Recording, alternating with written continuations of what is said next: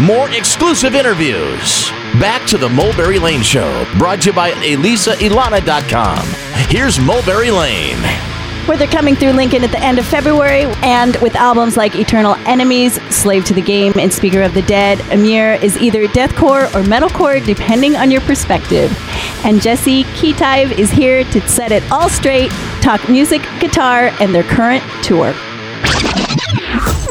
Guitar player, Jesse is here, kicking it with Emmure.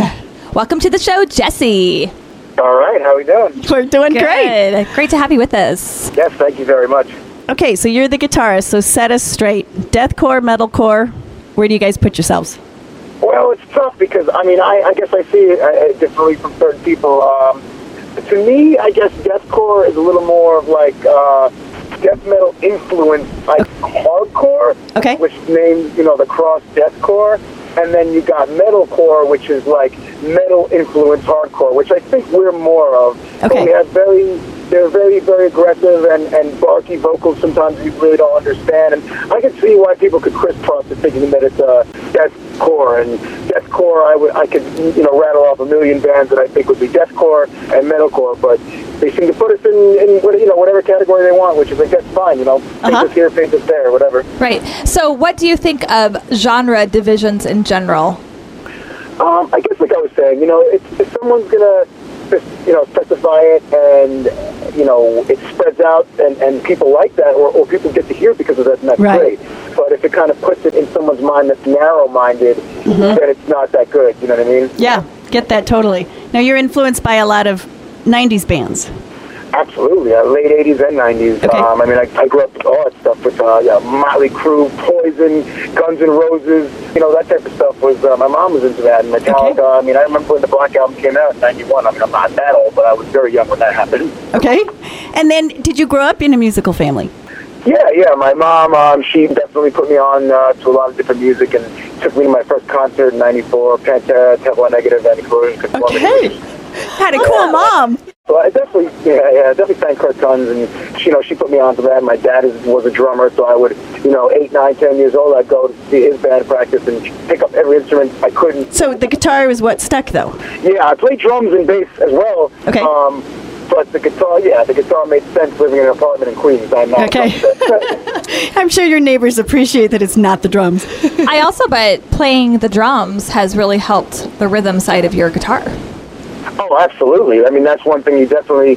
Uh, I, I tell people that all the time. I mean, uh, a lot of the drums and drum patterns are created by me. You know, when, when we're writing all the music, or when like you know, Mike, my my guitar player, he sends over drums rather, uh, and he's really good at it too. I mean, you know, you get a sense of it when you're very percussive. You uh, you know, it shows in your writing and. Uh, it definitely helps with the drums, with drums and guitar, crossing both ways, being percussive and or being good with the strings Right. uh, helps either way. Uh huh. Metalcore band Emmure here on the Mulberry Lane Show. Right now we're talking with guitarist Jesse Ketive. So how do you guys write? Um, well, it, it's changed over the years, but I mean, the best form that I think we have right now is, uh, like I said, my, you know, we're spread apart. Like me and Mike are the only one in New York State Okay. anymore, so everybody's all over the place. So we just send each other files a little bit. Like Okay. Mike will send me songs, and and Mark, you know, my bass player, when we're on tour, we write together some stuff. Or he'll be like, you know, look, he'll write and then show me. And I spend a lot of time humming riffs into my phone throughout the year, and it adds up, and then. Um, I'll go back to it and write what I thought is cool. I'll write stuff on my computer, start putting songs together, riffs, and then pretty much Frank gets his ideas out. You know, like he tells me what he wants to do, we write it, and then we put all that together. Then me and Frank pretty much go over everything and you know how we want it. Because you know, I, I, we all get to put our two cents in. Then it's time for the drummer to record it, and they record the demos, the ideas, what we put down, what they've learned in their own fashion. So Okay. it, just, it comes out great. Collaboratively, does everybody pretty much on the same creative page, or do things get changed up quite a bit along the process? Most of the time we are. Once in a while, somebody wants to do something different, and somebody feels very strongly about it, and that creates a little uh, Okay. friction in the water. But that's what it is. You got more than one, you know, one Sure. cook in the, in the kitchen. And you've had some creative differences with past members that you've gotten through.